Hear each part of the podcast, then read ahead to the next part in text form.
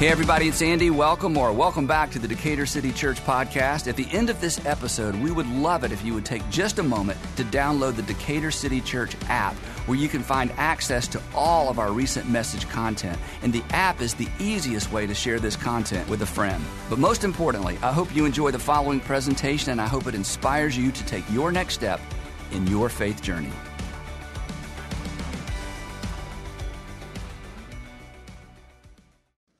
Uh, today, uh, we're continuing our series uh, that we began last week. Um, and the, the question we started with was, was a question some of us have asked, and, and many of us have asked at different times in our lives, whether you're sort of just showing up and beginning a journey uh, with God and exploring, or whether you've been walking with God a long time. The question is, how do you hear from God?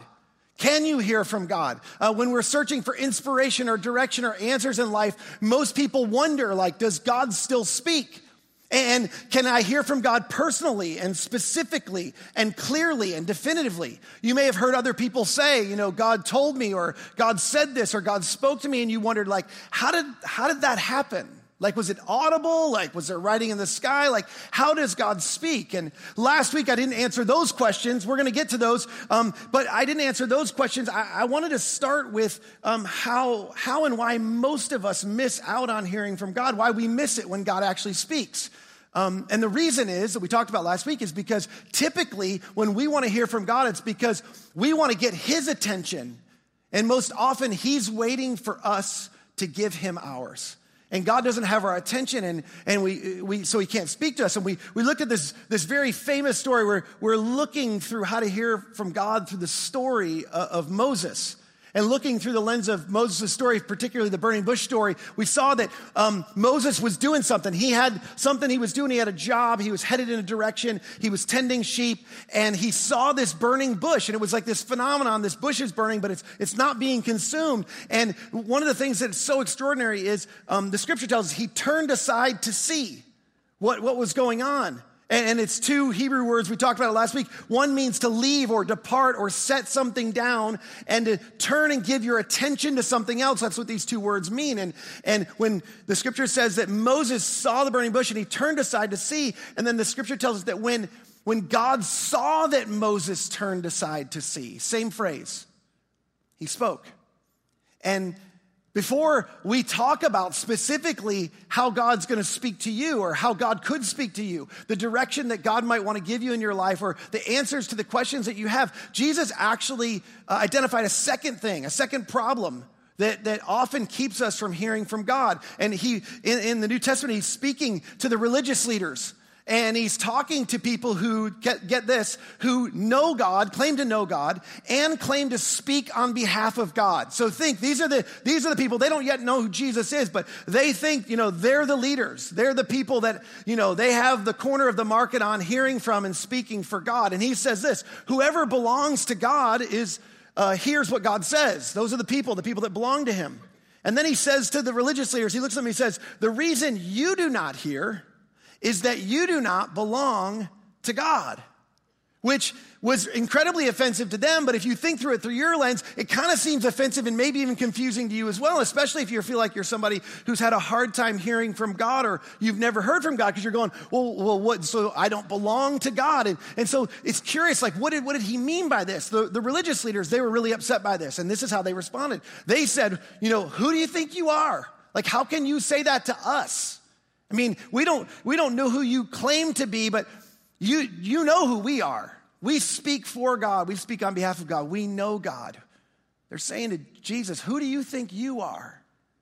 He responded, He said, Very truly, I tell you. Jesus answered, Before Abraham was born, I am.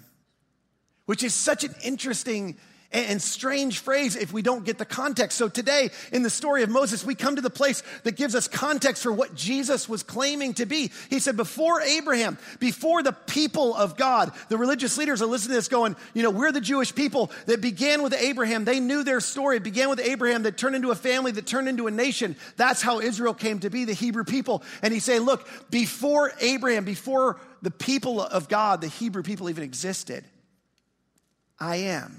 Eh, which, which again is something we're going to camp out on today because the place uh, in, the, in the Old Testament where uh, this this phrase, this name, was attributed to God is comes into our story and it plays into what Jesus says when he says, you know, the people that hear from God are the people that belong to him.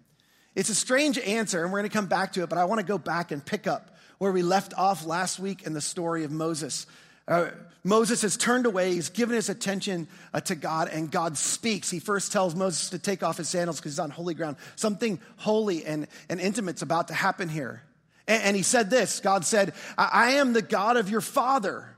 So, the God of your family, Moses. I am the God of your father, the God of Abraham, and the God of Isaac, and the God of Jacob. I am the God from the beginning of the Hebrew people. And Moses, he was locked in on the bush uh, initially because of the phenomenon of the bush. But uh, when, when God reveals his identity, Moses, he hides his face. He hid his face and he was afraid to look at God. And, and this is because he was keenly unaware of his unholiness, of his sin. And this is, this is actually a callback to the Genesis story. You remember when the first humans, when they sin, they cover up and they hide. In, in their shame, Moses is doing the same thing when he recognizes who he's talking to. He covers up and he hides. And then the Lord said to Moses, he doesn't even address the fact that Moses is covering his face. He says, I have surely seen the affliction of my people who are in Egypt and have heard their cry because of their taskmasters. I know their suffering. The Hebrew people had been led uh, to Egypt, as we talked about last week, by Joseph, and, and the Pharaoh actually provided for them, but Mo, uh, J- Joseph has died now, and there's nobody to protect the Hebrew people, so the Hebrew people fall into slavery, and the Egyptians are using them, and it's a very heavy burden. And God says, I've heard their cry, I know their sufferings, and let's look at this imagery.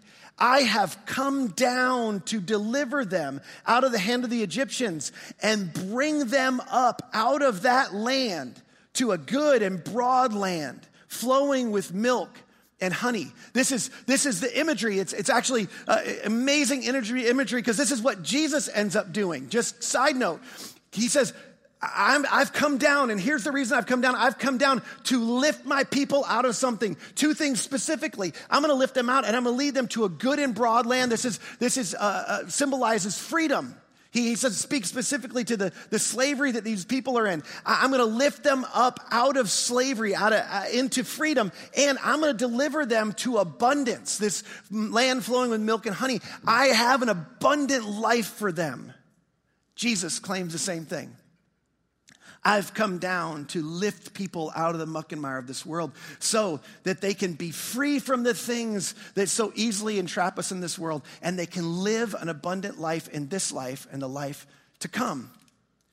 God continues, He says, Come, I will send you to Pharaoh. Dun, dun, dun. I will send you to Pharaoh that you may bring my people, the children of Israel, out of Egypt. But Moses said to God, I love this. Moses said to God, who am I that I should go to Pharaoh and bring the children uh, uh, out of Egypt? Moses, he, in contrast to, to who Jesus claimed to be, he says, Who am I? Like, why are you choosing me? Uh, God, you, you certainly are missing some details from the story. If you were here last week, you know Moses is a fugitive on the run. And who's he running from? He's running from the Pharaoh. And God says, I'm gonna, I'm gonna send you back to confront the Pharaoh. And he goes, No, no, no, not me. The Pharaoh wants to kill me. You should find somebody else. I have no favor. I did grow up in the palace. I have no favor with the Pharaoh, though. This is not gonna go well for me. I, I, who am I that you would send me? And God responds, He says, Look, I will be with you, which is curious. He doesn't tell something to Moses about Moses as to why he chose him. He says, Look, it's not about you. This is about me. I will be with you. And this shall be the sign for you that I've sent you.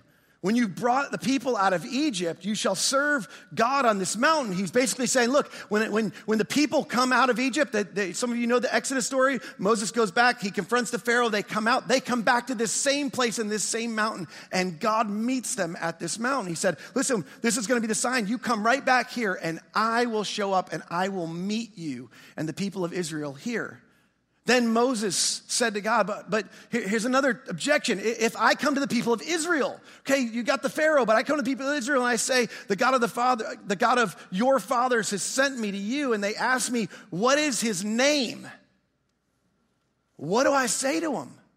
I don't even know your name. I mean, this is, again, this, these are more questions. It's like, okay, you got, you're going to take care of the Pharaoh, but what about the Israelites? And one of the things we begin to realize is Moses has these messages, these tapes that are playing over and over in his mind. They're these recorded messages, and they're about him and about his life. It goes something like this like, God, don't you know? I've been away for 40 years and you say, I'm gonna go and, and I'm gonna go that, that you're the God of my family, but I'm not even sure what family I belong to. I'm a Hebrew born, Egyptian raised son in law of a Midianite priest. I mean, which, which family are we talking about here? Like, I don't, I don't know where I belong. And, and not only that, I grew up in a place in, in the palace. It was taught to work, worship a pantheon of gods, and they know this. They know I haven't worshiped you my whole life. And they know that I don't know you like they know you. I mean, what am I going to tell them? I, I, who do I tell them has sent me? Don't miss this. I don't want you to miss the humanity in this. Moses is not a character in a movie, he's a man who's bruised and battered from the difficulty of life, and he's lost a sense of himself. This is very common to human experience. It, it, this is like an identity crisis. This is, this is, this is not Moses going, hey, who am I? And, and it's, it's some sort of humility. That's not what this is. This is insecurity. He's going, look, you're sending me, but I don't know who I am.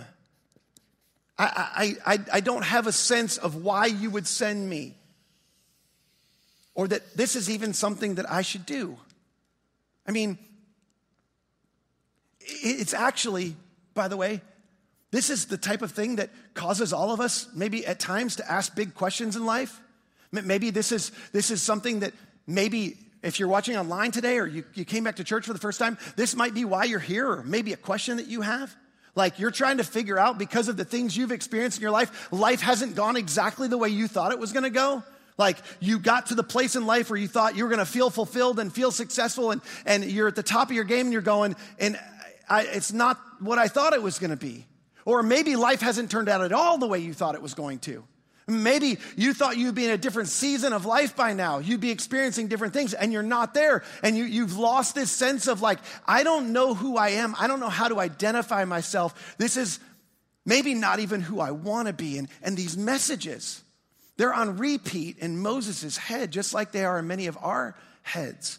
And we get confused because of the circumstances and because the things we experience, our successes and failures. And it's almost, this, this is what Jesus identified. It's almost impossible to hear the voice of God because of all the other tapes and voices and messages going on in your head. And what do you do with that? I mean, isn't it, isn't it possible that, it, that it, this might be true for many of us, just like it was Moses, that, that God is speaking and God's speaking to Moses in this moment, but the tapes and the messages that are, that are going on in his head make it really difficult for him to hear from God about who he is and, and what he wants him to do. It's, it's sort of overriding and drowning out God's voice. He, he has, God has his attention, but, but Moses, as God starts speaking, Moses is going, no, no, that's not true. Not me. I, I don't know how that could be possible. That's not, I mean, I know you want me to do that. And God's speaking and he's going, could you just be quiet for a minute? And Moses doesn't know how to shut off the tapes and the voices in his mind. And God says to Moses, okay, you want, to, you want my name? Here's my name. I am who I am. That's my name. I am who I am. And he said, Say this to the people. This is what you need to say to the people. Say, I am has sent me to you. Which is like, what kind of name is that? It's not even a name, it's a verb. It's to be. It's literally the verb to be. This is, by the way, incidentally, this is what Jesus claimed. And when Jesus claimed this, right after the story I was telling you earlier at the top, the people tried, to, the, the Pharisees, they tried to stone him, the religious leaders, because they recognized he was claiming to be this God. This, this word, it says uh, in the scriptures, the Hebrew word, ayah, sounds like karate or something like that, but that's not exactly what this is. And, and it's interesting because just let me be a geek for a minute. The, the, the tense of this verb makes it really hard to translate. In fact, there's lots of debate. I mean, it can mean so many different things because it's, it's, it's first person singular, but it's in the imperfective form which the imperfective form can be, it can be present. Hebrew's a strange language. It can be present or it can be future. So it's sort of something like, uh, I am who I am, or I will be what I will be, or I am, and, and a, lot of, a lot of scholars think the best translation is I am being. I am being, or I am the being. I am the ideal. I am existence itself. That's what I want you to go tell people. That I am I am the ideal God. I am the God that stands over all other gods. That's who I am. You should go tell him that.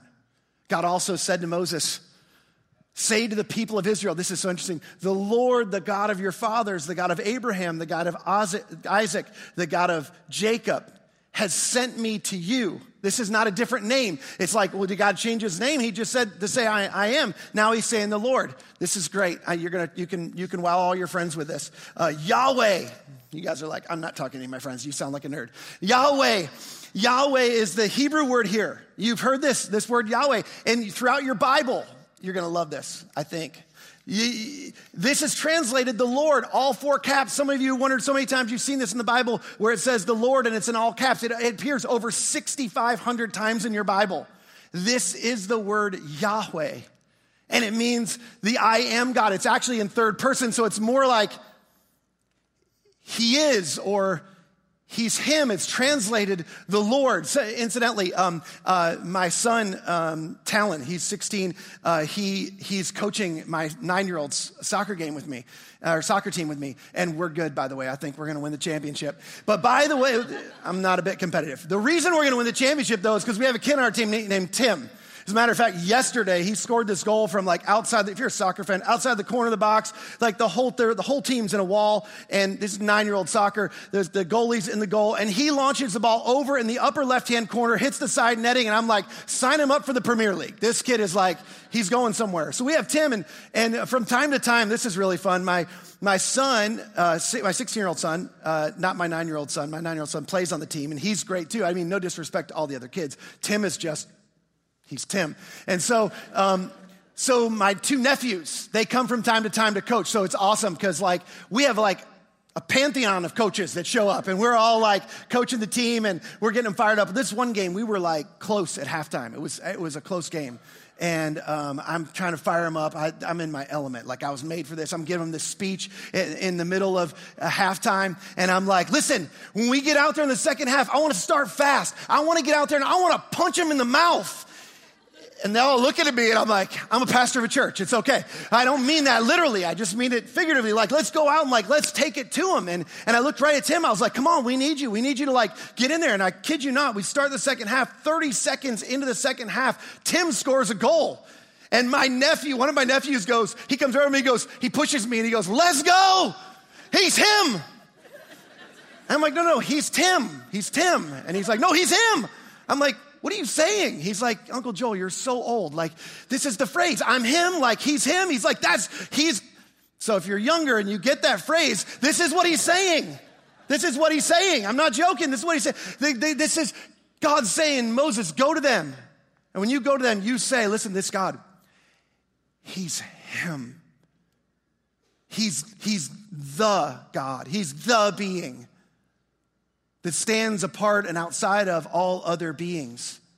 Don't miss this. This is so, so powerful. God responds to the very thing Moses and the entire nation of Israel who've lost their identity that they need to hear, not just them, but us too. To the question, Who am I? God responds and he says, Don't matter. I am. And I've chosen you. And I'm with you. That's all they need to know is that you're with me. The tapes and the messages that are on repeat in Moses' mind, he, he knows where he's been, he knows what he's done. Mo- Moses encounters the ultimate reality of being. He, he, the one that, that sort of, it's, it's, it's hard to even imagine that, that sort of he wants to be like and he's drawn toward because he's created the image of, but at the same time, he feels judged by. And it, and it makes sense. So, what does Moses do? He hides his face. He hides his face in shame because of the tapes and the messages that are going around in his head. And this is, this is what, this is a very natural and normal human experience to, to experience shame when, when you feel judged by an ideal. In fact, Carl Jung, he's a famous philosopher, he said that every ideal is simultaneously and necessarily a judge. Here's what he means by that is that when you see the, the thing that's at the pinnacle, the ideal, something that, that, that, that is like the ultimate, it both you're both drawn to it and it judges you at the exact same time. I'm a, I'm a kid of the 80s so i grew up in the 80s and, and it was like everybody wants to be like mike. The problem is is nobody can be like mike. Like mike shows up on the scenes and he is other than everybody else. And everybody is drawn to want to be like mike but at the same time simultaneously judged and there's this massive gap because nobody could be like mike there's no one that could compare. And you've experienced this before. There's somebody in your industry, there's a leader, there's, a, there's an organization, there's a company, and you aspire to be that someday or aspire to be like somebody that's a mentor that you look up to. And at the same time, you're cognizant of how you fall short. And so it's this, this ideal that you, you're called towards, but it also judges you at the same time. Moses created in the image of God made to reflect him, but he knows in profound ways he hasn't reflected this ideal of his God, the one who is him. And the reason is, is because we, like Moses, we reflexively, we, we identify ourselves with the activity of our lives.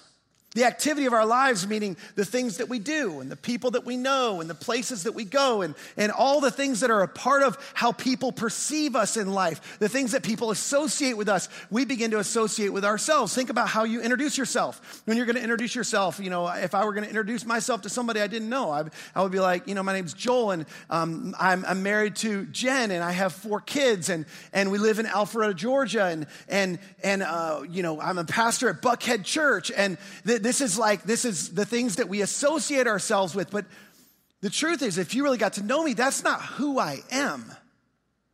Those are just things I associate with myself. I mean, they're part of my life and they're roles that I play, but if you got to really know me, that's not who I am. But that's how we identify ourselves. And here's why this is so important. If you get this, you got everything today. Association forges identity. The things you associate yourself with most is how you shape your perception of yourself. While, you're shaped by your experiences, though, and you're shaped by the people that are around you, you're not defined by those things.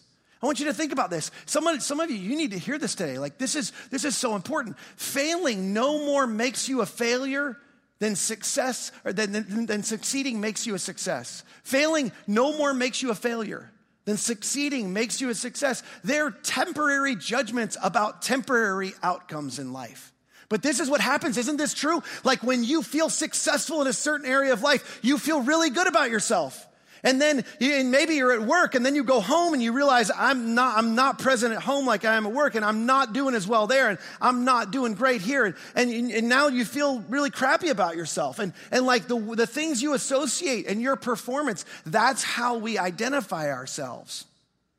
Our life experiences, the activities around us, they're part of what develop the tapes and the messages that play in our mind. And the truth is, is when we run into the ideal in this life, or even in terms of the God of the universe, we realize that, that we're not measuring up. And we pick up these direct and indirect messages that form a narrative in our mind. And, and what happens is, and we all have this, we all do this. So it's not just you. If you're sitting here going, oh my gosh, how does he know? This is all of us. We hold on to those things. We hold on to those narratives. I, I, told you a story last week about how we were really clear God was speaking to us to, to move to Arizona. And it, uh, in truth, it wasn't something I wanted to do. But we did it out of obedience. And we went to, to Arizona. When we got there, one of the things I realized really fast was uh, it took me, I told you last week, it took me 15 years to get to the pinnacle. Like I was, I went from being an intern to, the leading, to leading one of our largest campuses and the greatest church in, in the world. Like this collection of churches, like I believe it's the greatest church in the church group, group of churches in the world. And I'm at the pinnacle. And then I leave there and I go to this other place and they could care less about the church I was a part of before. They're in crisis and they're going, okay, you're not their pastor anymore. You're our pastor and you're, you're a leader here. What are you going to do for us here? And, and here's what's amazing I, I was blinded to my association with Andy and, the NPM team here and the fact that he chose me and placed me in a role here. The people in Arizona, they didn't care. And these voices began to turn in my head. And I, I, realized, and I don't say this in humility, I think this is true, and it, it, served me well here when I began to mimic Andy's teaching and leadership. You know, I was a different communicator 10 years ago, and I, I, I was a lot more like Andy because was, if you're going to copy somebody, he's a good one to copy. I mean, he's like the best one out there. So, but I'm not him. And I realized when I got out there, like, I'm just a mediocre version of him. And without him being able to stand next to him, now I'm just mediocre because nobody cares. And I'll be honest with you, I, would only been a part of things that went this way in my life, up and to the right, and now we're going down into the right. When I got there, it slowed down just a little bit. People are like, who's the new guy? And then it just kept going down like that. and I'm going, I don't know if I can do this. I don't know if I'm the right person. And I was paralyzed by a, a label that I had from childhood when I, I, was, I was a mess. I was the middle child, and I would just you know, wore my emotions on my sleeve, I would react and act without thinking. And I got this label one time my dad blurted out in the middle, Joel, you're so impulsive. And then literally it was like, it was the joke. It was like over and over and over. And this message is playing in my head as a 40 year old leading a large church. I'm, I'm, I'm paralyzed by like i don't want to just act i don't just want to react i'm paralyzed about making decisions and i thought literally this isn't going well and we may not make it out of this and i mean we, some of you know the story we ended up making out of it but like i in the at the time like I didn't think we were going to make it out. And I thought, if I fail, if they either kick me out because it's like this guy can't turn us around, or if we have to hang up for sale sign out or close the doors, which happens a lot of times in churches where what had happened before I got to that church happens, I, my thought was many days driving the nine miles from the church to my house. So I don't know if I can be okay if that happens to me. And I realized this was about association. It's about where I found my value.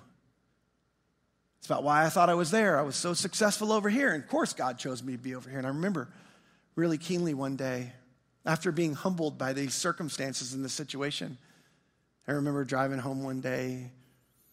I told you I've never heard the audible voice of God, but this voice came into my head. It was like, listen, I didn't choose you because you're good.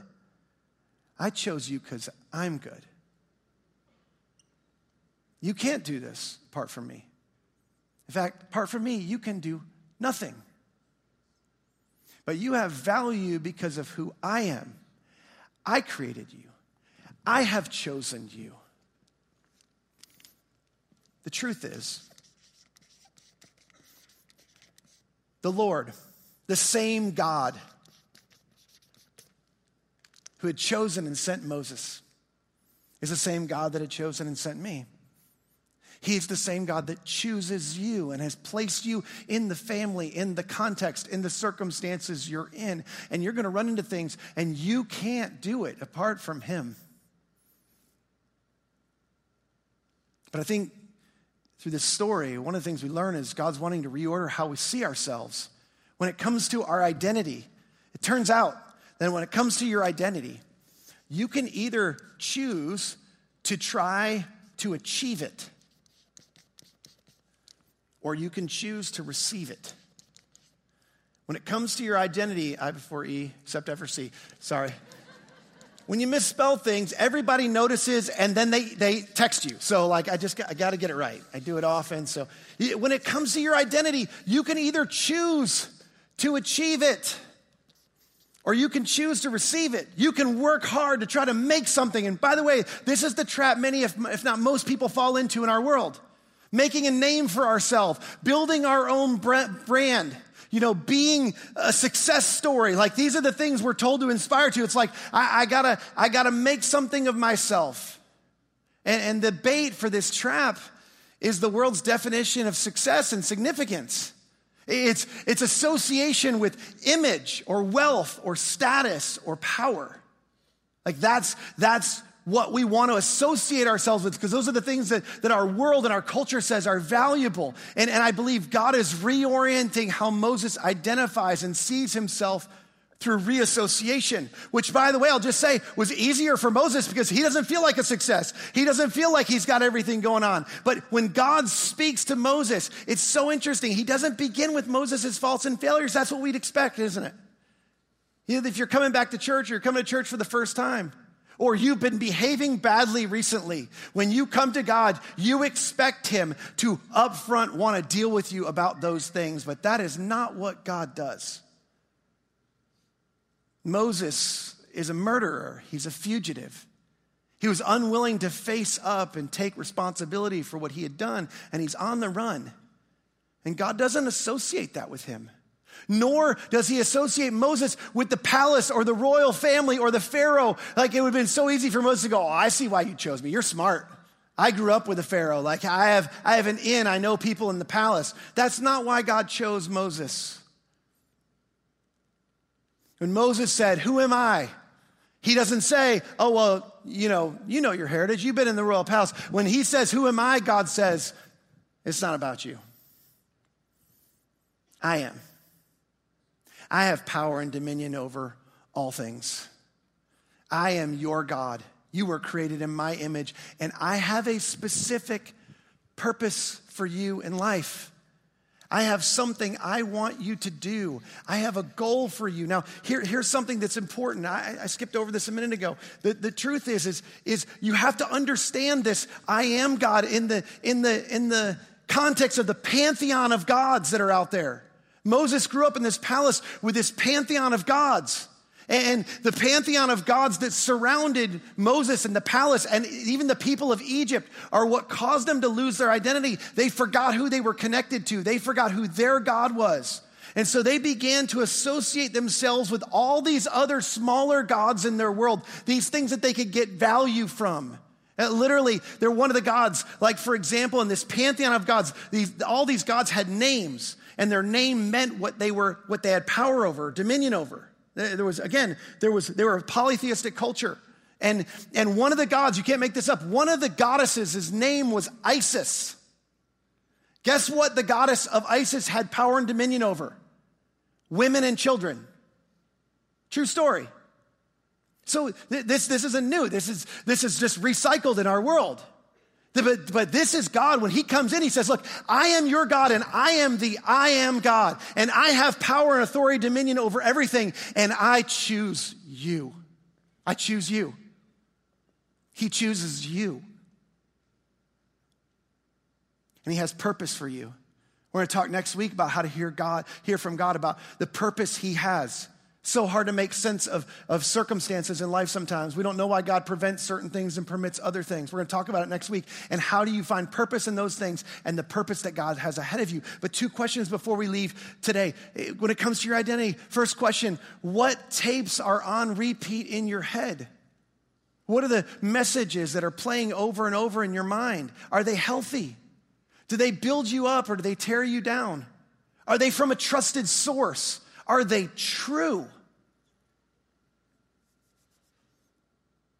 Is it possible that they might be crowding out the voice of God and the messages He's trying to get to you about who you are and what He wants for you and how He wants to lead you?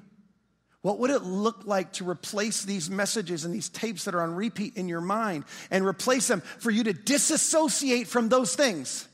And to reassociate with new messages from the I am God who's saying, I choose you. I want to be near you. I don't care about all the things that are in your past. I'm going to send my son to die for those things so that I'm, I'm going to send him. He's going to come down and I'm going to lift you up to free you from those things. You see it? To free you from those things so that I can lead you towards an abundant life. That's the God that we serve. That's the God that you serve. The second question is so are, are you trying to achieve or are you willing to receive who you really are? When it comes to your self identity, are you trying to achieve it? Or would you be willing to humble yourself and receive it? To know that you're a child of God, that you've been chosen by Him? What are you associating yourself with the most? Come on, what is it? Really? What are the tapes and the messages that are playing in your mind? What achievements? What sense of self image or worth? What level of status? What title? What possession or possessions? Do you tend to associate with yourself most that you draw value and worth from? Here's what I want to tell you. Why I want to tell you it's so dangerous. Holding on to something other than God and His purpose and His messages for you, that what He has for you as He's come down to lift you up and to, to lead you towards His purpose and His freedom and His abundance, is because I want you to think what would happen if those things you associate yourself with most, what would happen if those things were lost? What if that person walked out of your life? What if that thing was destroyed? What if that job was taken away? What if you no longer had that status or that image? What if you no longer were the person that stood up in front of everybody? Leader of the pack, influencer in the community. Then what? See, our identity is in the thing that we associate with the most. And I remember after I had walked away from everything that I'd worked for over here and went to this over here, I remember, I remember the pain of going, I don't know who I am. I don't know who I'm supposed to be. God, why did you bring me to, did you bring me to shut this thing down? Like to, to let it crumble and you're gonna let me be in the middle of it? Thank you so much for calling me to this. And I remember one day, again, never heard the audible voice of God, but a voice came in my moment as I, in my mind as I was being really honest. Remember God said, You can either choose to focus on obedience or outcomes. And I'll work on the one you don't. If you're going to try to manipulate the outcomes and make it look good so you can look good, I'm going to work on your obedience. If you just choose to be obedient, I assure you, I am way better at the outcomes than you are. Will you trust me? The reason you're here is because I chose you. The reason where you are where you are is because He chose you. And He's placed you. And He has purpose and He has meaning. And He's speaking and He wants to help you make sense of it. And He wants to lead you in a direction. I want to go back to what Jesus said. Look, whoever whoever belongs to God is that what you associate yourself with the most? I belong to God. That's, that's where I find my value. That's where I find my worth. Though those who belong to God, they hear what God says. Jesus said, Whoever believes in me, whoever follows me, finds their identity in me, they belong to the I am God, the ideal, the God of all gods, the one who has power and dominion over all things. You were created in his image. You were created on purpose for a purpose. And next time, we're going to discover how to hear from God about that very thing. Let me pray for you. God, I pray for somebody who's here today and they know in their mind, as, as we've been talking together, you've been speaking. It wasn't my voice. Something came to mind for them about something they've placed too much of their hope, too much of their identity, associated themselves with too much. I pray today that you would come down in the midst of this and you would lift them up away from that thing and give them freedom. Freedom from that message, freedom from those tapes that are playing over and over in their mind, that you would lead them in freedom to the abundant life that you have ahead of them in this life and in the life to come. That's your promise. That's your stated uh, goal that you said that you were going to do. The thing you were going to do for us was to come down and lift us out and lead us to better. I pray you do that for somebody today. You know how to do that. I can't do that. So do what only you can do and help us to follow you and trust you and courage. And I pray it in Jesus' name. Amen.